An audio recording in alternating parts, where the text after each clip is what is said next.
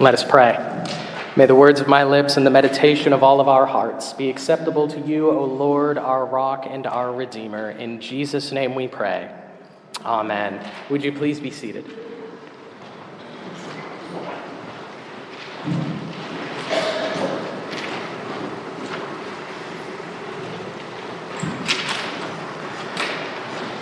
At some point in our lives, all of us have made the claim that life is complicated. You could think about trying to explain a nuanced decision to someone that maybe doesn't understand how you got to the conclusion you did. You could look at them saying, Well, there's a lot going on here, there's, there's a lot to consider. It's, it's a complicated situation. Or when we think of how we might explain why bad things happen to a good person, we would say something like, Well, things don't always go the way we expect or that we think they should. And that's life. It's complicated. Life is complicated. It just is. There's a piece of that that I really appreciate because not everything is straightforward. Life is a whole lot more interesting. I personally enjoy trying to wrap my head around complicated issues and, and ideas in the hope of, of figuring them out. And yet, as much as I like those things, there are also plenty of times, usually when I'm tired or kind of at my wits' end, when I think it'd be really nice if things were just a little bit simpler, just a little bit more straightforward. It's often how we can think about the faith, isn't it? On the one hand, being a Christian is complicated. God is greater than we could ever begin to compl- contemplate, and so we will never actually plumb the depths of all that is good and true and beautiful. And yet, there's something also wonderfully simple about the faith. At its core, the message is really straightforward. It's what we've seen throughout Romans, really. It's incredibly deep and rich theologically, but with a very simple through line. And sandwiched between two very challenging and heady chapters, Romans 10 is a pivot back to the simple. And no, I did not plan my vacation around not having to deal with Romans 9, in case anyone was thinking that. I already had to convince Pastor Josiah of that. I can say that since he's not here today. This is exactly how a good teacher works, right? They give you something difficult that you struggle with and kind of work your way through and grow through, but then they say, all right, now let's go back. Let's make sure we haven't lost the plot. What's the core problem and how has it been solved? Well, that's what Romans 10 is. And so that's what we're going to do this morning. We'll address the straightforward truth that by faith in Christ and Him alone, the problem of sin is solved and salvation can be found for all. Then we will look at how that simple confession compels the people of God to act. And then finally, understanding that life is complicated, we will grapple with the truth that while the solution is simple, not all will receive it. So let's get started here by making sure our foundation is right. What is the simple answer that Christianity provides? Well, it's actually found in what I believe is the first Bible verse that I ever memorized. Admittedly, my scripture memorization needs a ton of work, but this is one that just kind of stuck with me. It's Romans chapter 10, verse 9. If you confess with your mouth that Jesus is Lord and believe in your heart that God raised him from the dead, you will be saved.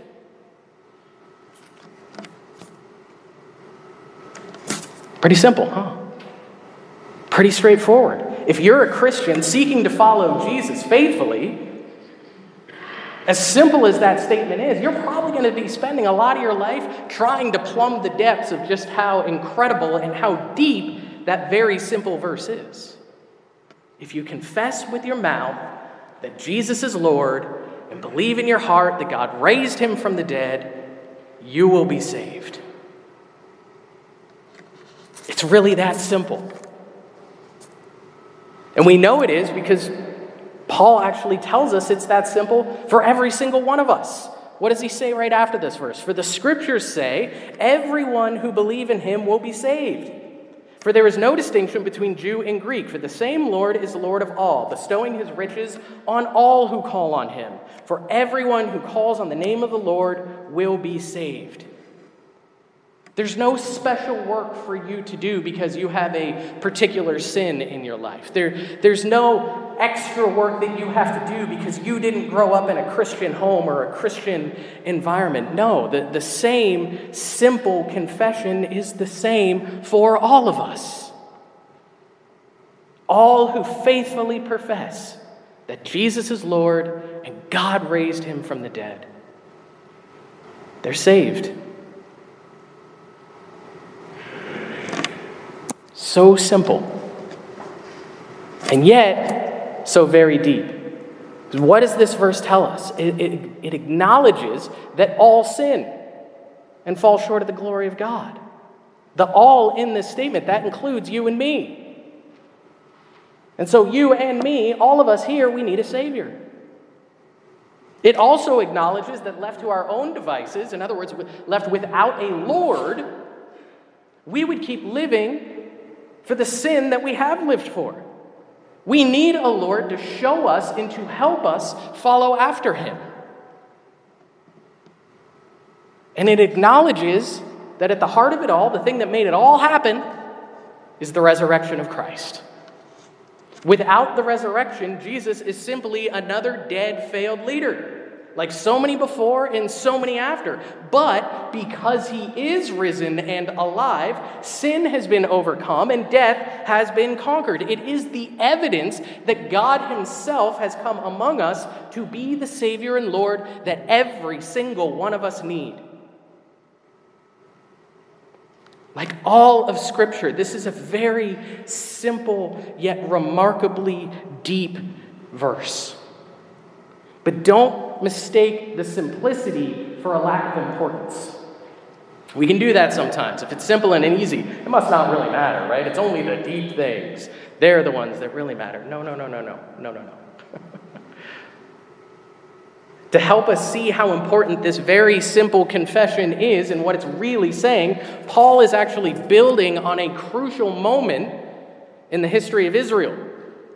That's what this first section is actually coming from. It's Deuteronomy 30, where the Israelites are getting ready to settle in the promised land. Moses has been teaching them about the law of God, and he puts then before them what he calls the path of life and the path of death. The path of death is to reject God in living his way. The path of life is to follow him with all our heart, soul, mind, and strength. To follow God is to find life, to reject Him is to remain in death. And Moses brings that to a head by telling them in this crucial moment that following the law is actually not too hard for them. Because as he says in Deuteronomy 30, verse 14, the word is very near you. It is in your mouth and in your heart, so that you can do it. So the temptation then is to hear that and think, all right, I got this. I can follow God. I know the path that He wants me to go down. I'm just going to do it now. I will follow Him. No problem. I got it. All right, well, hang on a second here. Because that verse that I just quoted from Deuteronomy, that should sound kind of familiar to us. Jump back to Romans 10 for a minute. And we find Paul quoting these same words in verse 8. Before he gets to that beautiful, simple truth, he quotes and alludes to Deuteronomy 30. What he's doing here is taking what Moses applied to the law and applying it to Jesus. What does he say? The word has come near to you. The word has come near to you. The point that he is making here is you would have no idea what it is to follow God unless God has come near to you. You would have no idea what it means to have a Savior unless a Savior came for you. And so, no, this isn't about what you're doing because there was nothing you could do unless He came to you. It's exactly what happened, right? Jesus Christ, the one that John calls the Word of God, He came. He drew near to us, and in doing so, He has shown us how we might be saved by confessing Him as Lord and believing in our hearts that He is alive today because God has risen, raised Him from the dead.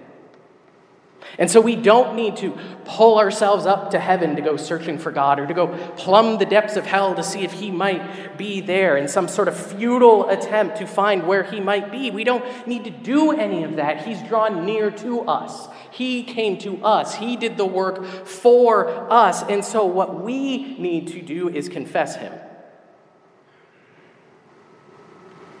And all who do confess Him are justified by Him and made his.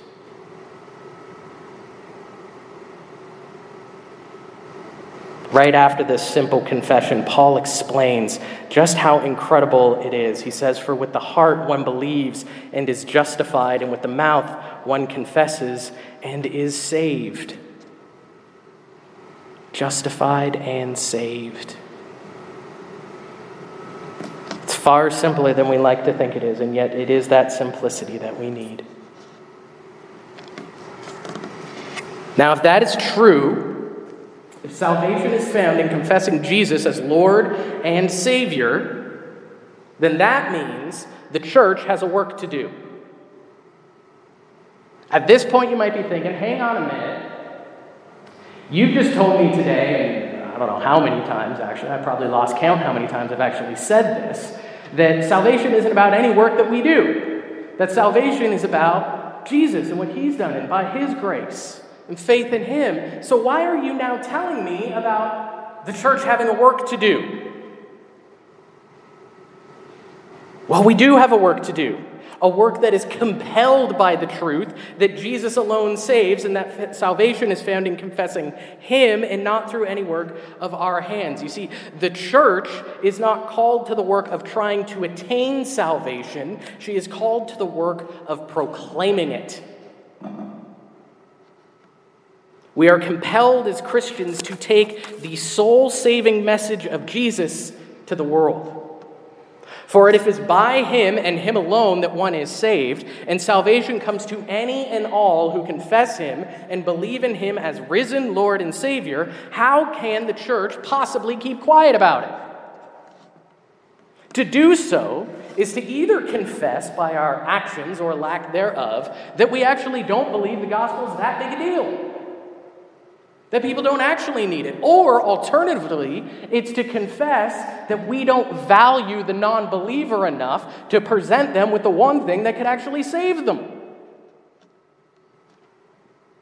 It's like seeing a famine victim, knowing that you have all the food that they could ever need, and then not giving it to them. But this is exactly what the church does. Every single time we believe the lie that religion should be kept private.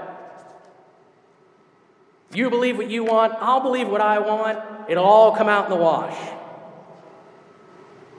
So many of us, so many around us, we, we, we act like, well, religion isn't for polite conversation, and, and, and I want to be liked, and so I'm just going to zip it up.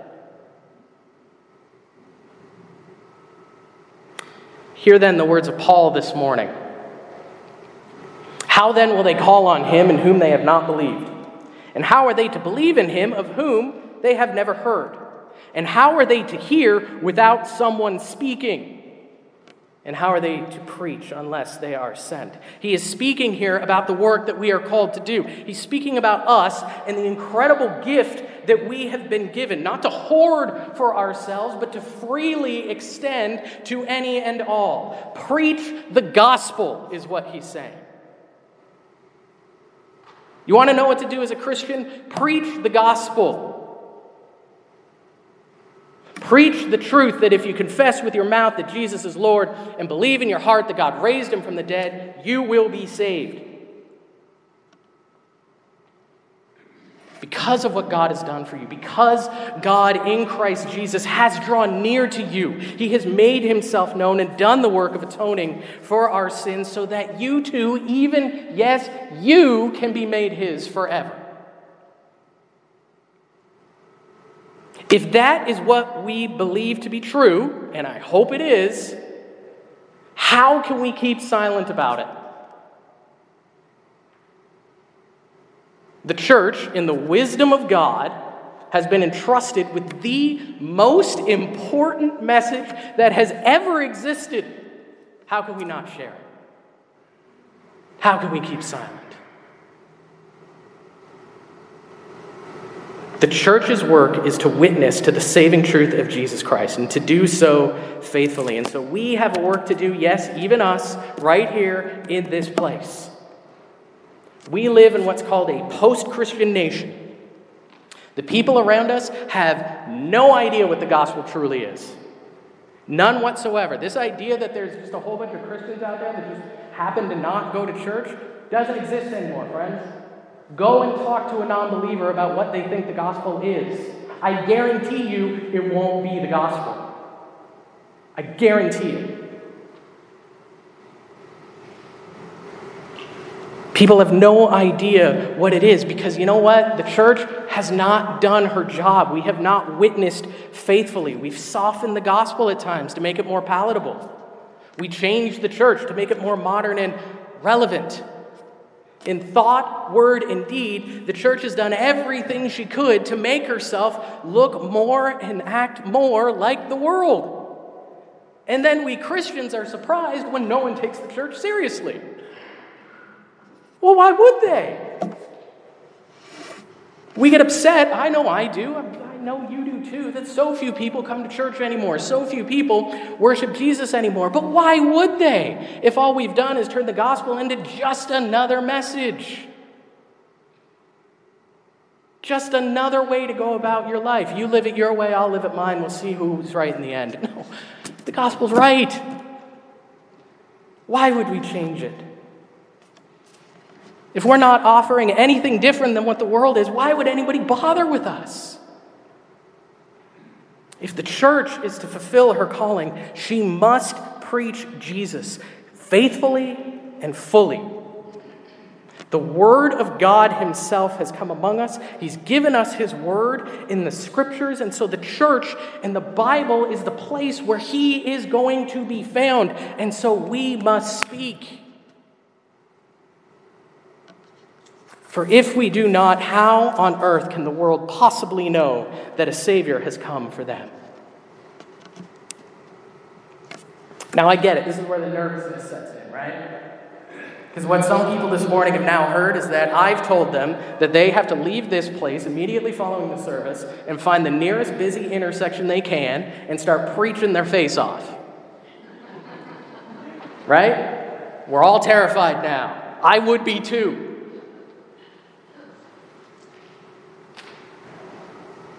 not asking you to do that.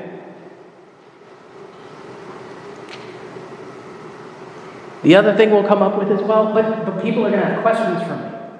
And I'm not going to know every answer. Guess what, friends? Neither do I. Nobody does. But so far, I've seen that no one's ever lost ground by saying, Yeah, I don't know the answer to that, but maybe we can find out together. I get the nerves, I do.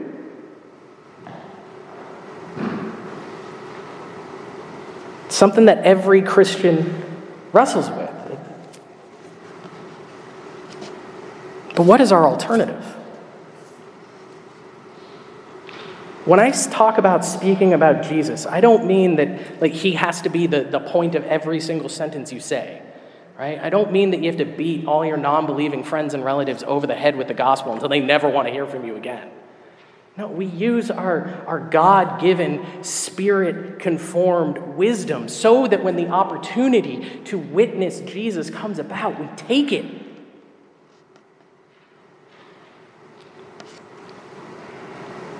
The funny thing about it is, for all the nerves, when we start witnessing to Jesus faithfully, you know what we find out? It's not something you dread, it brings joy. What does Paul tell us? Verse 15 As it is written, how beautiful are the feet of those who preach the good news. It's good news we bring, friends. It is the beautiful news The beautiful truth that God looked upon you and loved you so much that He was not content to leave you as you are. He was not okay with you remaining in sin and death, and so He acted on your behalf. Just think about how that message has impacted you. If that is what you believe, think about how the gospel has changed you. Why would you ever want to withhold that from someone? We've been given a, a, an incredible gift to give to the world. Speaking about Jesus brings joy to the heart, and so we must speak. And the truth is, friends, people are going to go looking for answers. People are looking for answers all around them. I'm seeing this all over the place now. I'm seeing it in particular with young men online.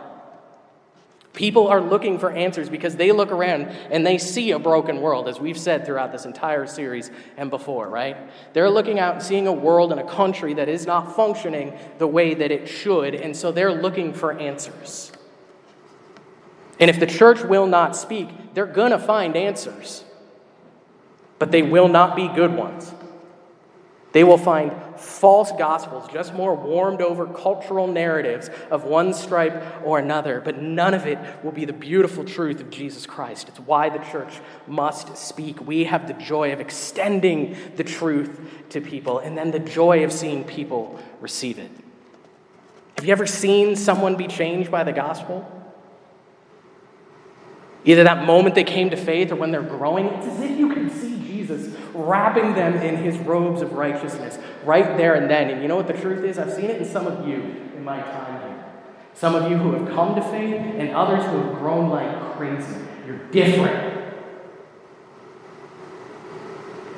I'm different as I grow in faith. And it's a joy to see.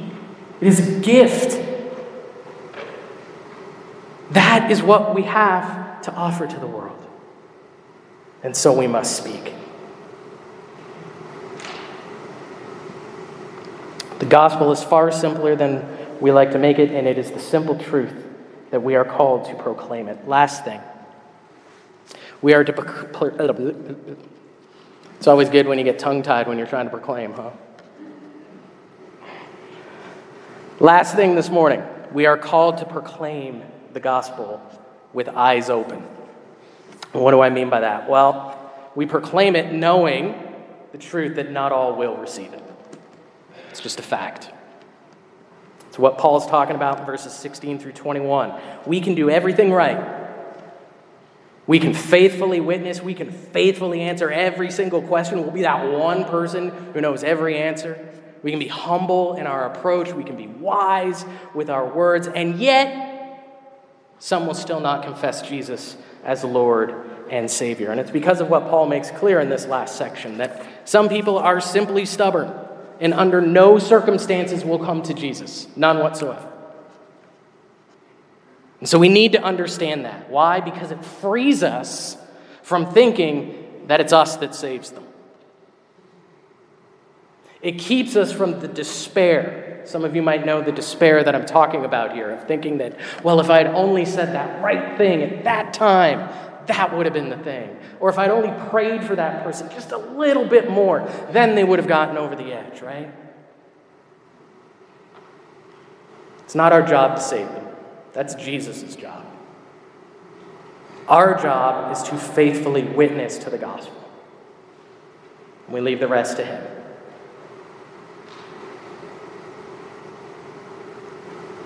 We need to understand that, yes, not all will be saved, and yet that never stops us from doing what we are called to do. First of all, you don't know who is and who won't be, right? When people reject Christ, our posture is to be the same of that as that of our father toward his people Israel. When Paul wrote, But of Israel, he says, All day long I held out my hands to a disobedient and contrary people we, the church, the people of God, are to extend our hands to those who reject the gospel in the hope that one day they will lay aside their stubbornness and their disobedience and they will come to Jesus. As John Stott wrote, like a parent inviting a child to come home, offering a hug and a kiss and a promising and promising a welcome. So God has opened and stretched out his arms to his people and has kept them continuously outstretched all day long, pleading with them to return. That is the posture that the church is to have. Because while some might not be saved today, that does not mean they can't or won't be. And so we never lose hope. And we never stop extending our arms. As long as we have the gospel, there is hope. Because our salvation and the world's salvation has been brought by Christ. And so, with simple faith, we proclaim the simple truth of Christ. If you confess with your mouth that Jesus is Lord, believe in your heart that God raised him from the dead, you will be saved. It really is that simple. In the name of the Father, and of the Son, and of the Holy Spirit. Amen.